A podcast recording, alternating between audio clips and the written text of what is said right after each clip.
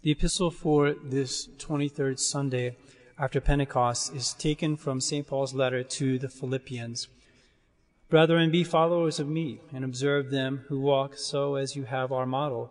For many walk, of whom I have told you often, and now tell you weeping, that they are enemies of the cross of Christ, whose end is destruction, whose God is their belly, and whose glory is in their shame, who mind earthly things.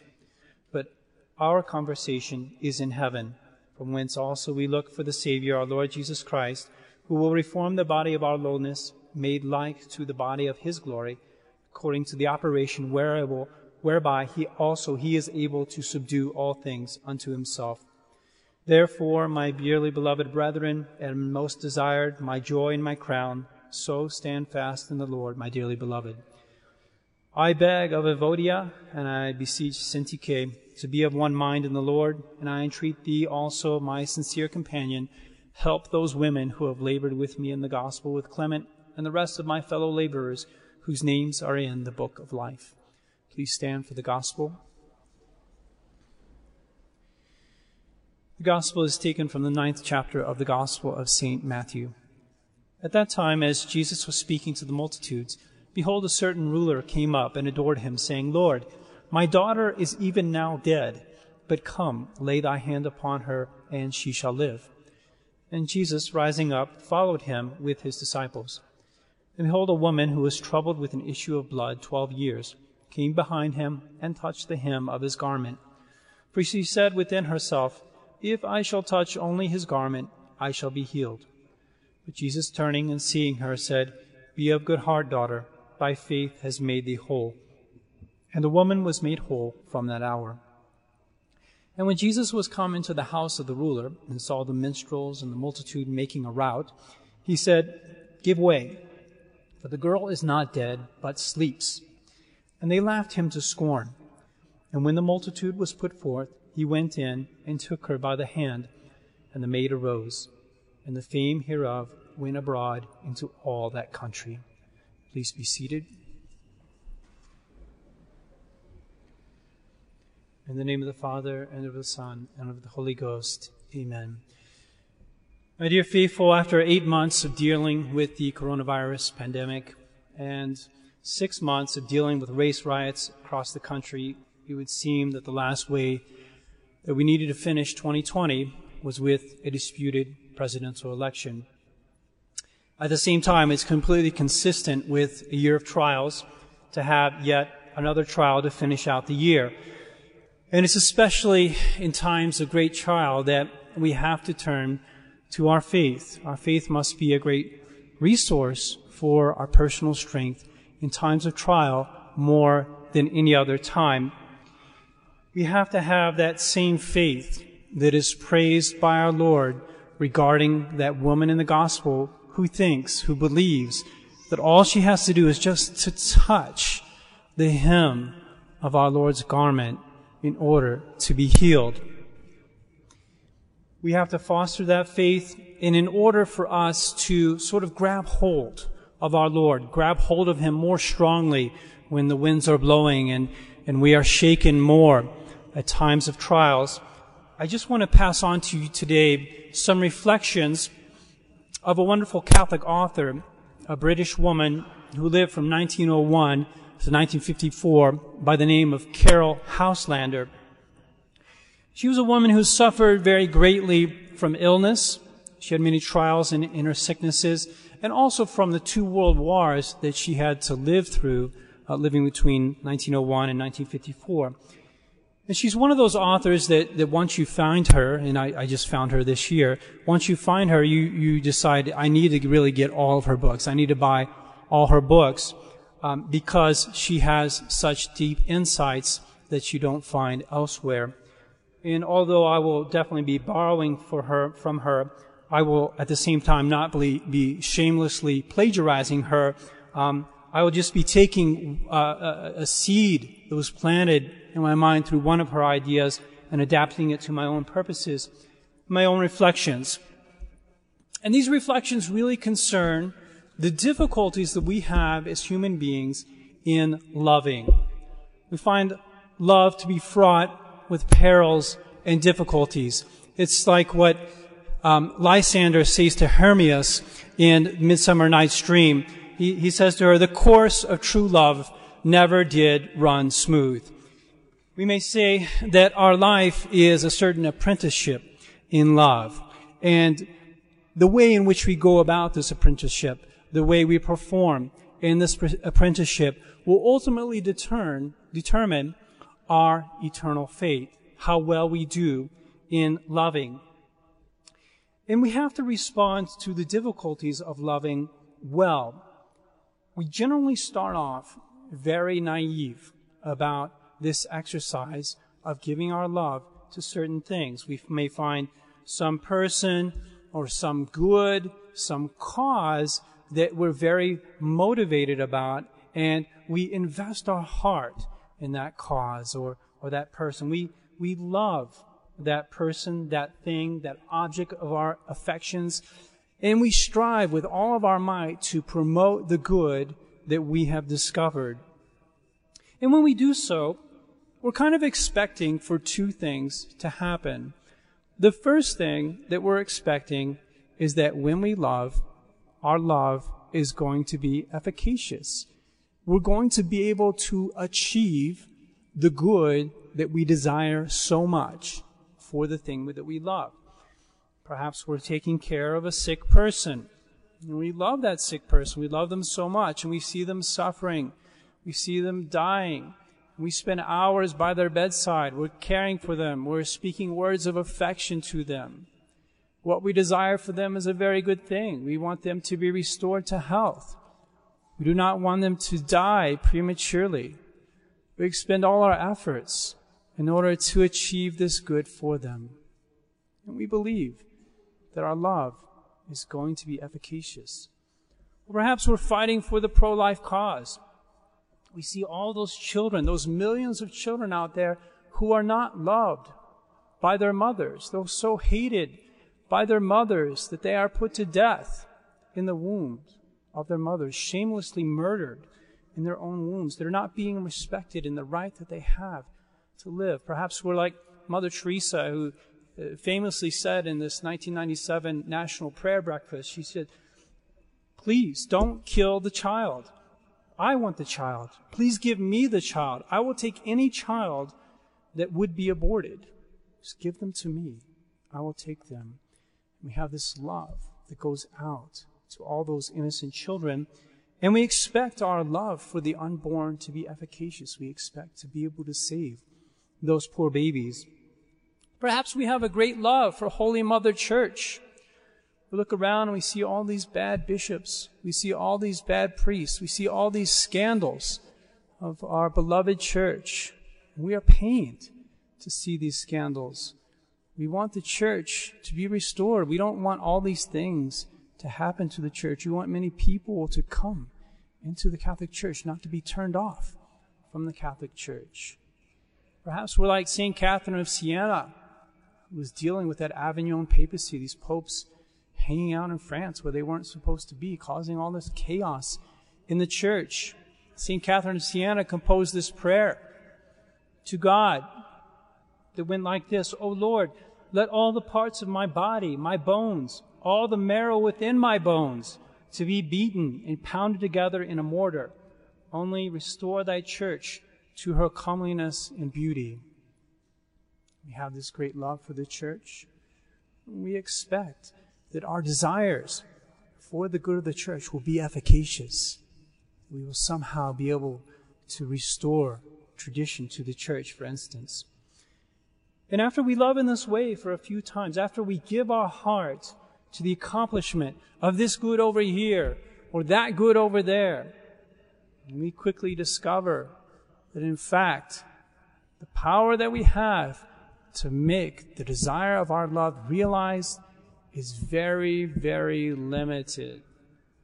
On the contrary, more often than not, our love is inefficacious. Our love fails to achieve its purpose and its end. By a strange paradox, says Caryll Houselander, falling in love brings, a, brings us a new realization of our own nothingness, our helplessness to do, even to be what we would for the beloved. It seems like it's part of our human condition that in love, our desire, our love's desire, will always outstrip love's effect. The intensity of our love will always be greater than the efficaciousness of our love. The second thing we're often expecting when we love another, when we love a thing, when we love a cause, is that our love will be returned. That we make an investment with our love. And that investment gains interest and it comes back to us after we have loved. We want some reward for our love and we believe that that is only just. If I expend myself for the sake of this other, I should receive something in return. If I give a gift to someone, that I'm waiting for that thank you note. If I give a donation, I'm waiting for that tax receipt. If I do a good work, I'm expecting, I'm fully expecting to be praised and be told, you did a good job. You did a good thing. Many who imagine that they love, says Miss Houselander, are really concerned with nothing else but being loved. Their husbands, wives, parents, children, and friends become their victims. They depend on others and demand continual reassurance and flattery from them. If we have this impression that our love will always be returned, we always get something back, we are very, very quickly disillusioned. We soon find that in many cases our love is not appreciated, or our love is misunderstood, or even our love is not even recognized. It's ignored. People don't even see that we're expending our love on them. Love is, in fact, not like a loan that is paid out and is returned with interest. Once our love is given out, in many cases, it never returns. We never get it back. And when we go through this apprenticeship of love and we discover these hard truths, first of all, that love often fails. It's inefficacious. The good that we want does not happen. And then secondly, that the love that we expend on others is often not returned. Then we're faced with a dilemma. What do we do? Should I continue on this perilous path of loving? Or should I stop loving at all? Is this worth it? Or is it not worth it? We know that what, how some people respond to this challenge that love presents to them. They become very frustrated with the limitations of human love and they simply give up and they start to clutch their heart very closely to their breast, very jealously and refuse to give it out anymore. They carefully refrain from giving their heart away to any person or any cause whatsoever. They begin to live a purely selfish existence. There are others who don't give up loving, but they simply resign themselves to the poor return that love makes, and they start to calculate and be very careful about their love. They, they start to forecast situations or areas in which they can invest their love and they can predict that they in fact will get back something or their love will be efficacious. And they make sure, they're very careful that they only invest their love in those areas. If I can anticipate that if I love over here, it will be efficacious, or I love over there, I will get something back, then, yes, then, in those particular situations, I will invest my love. Otherwise, forget it. My love hinges upon this prediction that I'm able to make. And if I can anticipate those returns, that efficaciousness, yes. Otherwise, no. I will not invest my love. But my dear faithful, the highest and the best thing to do when we come to terms with the fact that our love is often inefficacious it is often not returned, is to continue loving no matter what. It is to remove any conditions on our love and simply invest ourselves in the good without calculating whether it's going to have the effect that we want and whether it's going to be returned in the way that we desire. We must be willing to embrace the suffering that comes from loving unconditionally. There's no way that we can do this by ourselves. And we can think that one of the main reasons that our Lord came down upon this earth was precisely to enable us to do that, knowing there's no way we could do it on our own. The famous book by Father Eugene Boylan, where he refers to our Lord as this tremendous lover. No one ultimately can pass their apprenticeship of love without learning to love with the love of Christ. On the one hand, our Lord invites us to pass all of our love through Him once we realize that our ability to make our love efficacious is so very limited. We begin to look somewhere else. We begin to say, is it possible that I can make use of another lover who is much more efficacious in his love than I am to make sure to be a sort of adjunct to my love so that my love will be much more fruitful than I could make it on my own. And in a sense, this is what Jairus, the ruler of the synagogue, is doing today in the gospel.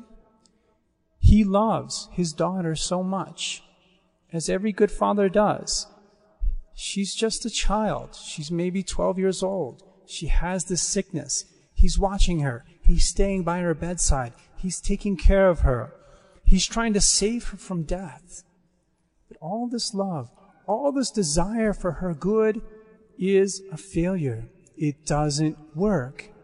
She dies before his very eyes. And he has to come to terms with the fact that his love is not efficacious. As much as he loved her, his love was not able to provide her life. So what does he do? He goes to our Lord Jesus Christ. He recognizes in our Lord a tremendous lover, someone who is not only able to have these great desires of love, great desires for the good of the other, but is also able to affect them. And he calls our Lord in and says, This is my daughter. Please, Lord, give her life. And that love of our Lord, that love of the Sacred Heart, is sufficient to communicate life to this young girl. She rises up. She comes back to life. Our Lord is one who is able to be efficacious in the goods that he wants to bestow upon others, even to the point of the good of giving life itself. And that's why we have to entrust the love of our children to our Lord Jesus Christ. That's why we have to entrust the love of our family members, the love of our country, the love of our church. We have to entrust it to our Lord Jesus Christ. Because you are insufficient in your love. Your love will never be sufficiently efficacious to accomplish all the good that you want. But our Lord is that tremendous lover. And if you love through Him, your love is going to be so much more efficacious than if you just love on your own. But our Lord does not just want us to love through Him, He also wants us to love with Him. And that's why He willfully chose not only to be more efficacious in His love than we are, but also more inefficacious in His love than we are. Our Lord purposely wanted to adopt our human condition where you love and you desire so much good and ultimately your love is a failure. Your love is not realized. Your love is not returned. Our Lord was a tremendous failure in his love. He wanted to perform tremendous acts of love that would be inefficacious, acts of love that would fail, acts of love that would not be returned, so that we could learn to love in spite of love's peril. He loved his people. He healed his people. He raised them from the dead. he went about all of Israel doing good, teaching the way to heaven, casting out devils. And what happened? There were two things that happened.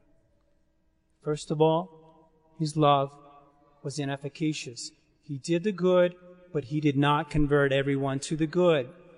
He so wanted the conversion of those hard-hearted Pharisees who opposed him so much.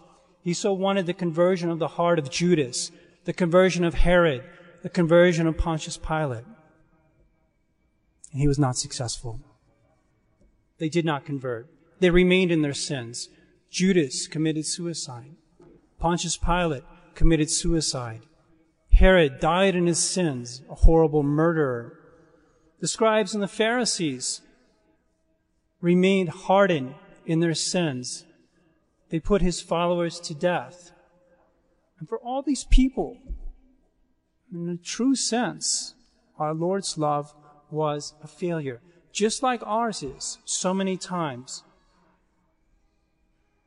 And what do we do? We place this cross. We have this huge cross in our church representing the failure of our Lord's love. Our Lord's arms are stretched out not just here, but, but all the way to embrace the whole world. But the whole world doesn't want to be embraced. So many people who do not want to receive His love. And we have that image before us at all times. That our Lord doesn't constrict His arms. He doesn't bring them back in. Say, well, because there's a certain number of people who won't accept my love, I will constrain it. The second thing that happened to our Lord's love is that it was not returned after he had done so much good for his people without a shadow of fault. They did not only fail to return his love, they gave him the opposite of love. They gave him hate. They put him to death. That was the answer. That was the return from that arrow that he shot forth of his love. That was the arrow that came back. One to put him to death. This is the example that is given to us by that tremendous lover, our Lord Jesus Christ, and this is the life of love that he expects you to embrace, where you send forth your love, this desire to do good. You attach your heart, you give your heart to the accomplishment of good in your life, in your family, in this world, in your country, as best as you can, without calculating beforehand whether or not it will reap the fruits that you want, or whether or not it will come back to you with the return of love that you expect. There are three things that we have to take away from these reflections. First of all, this fact about our Lord's love that it was both the most efficacious and the most inefficacious love that has ever existed. The most returned love and the most unreturned love that ever existed. Because it was so unconditional. It was so unselfish. It threw itself out with reckless abandon to the whole world.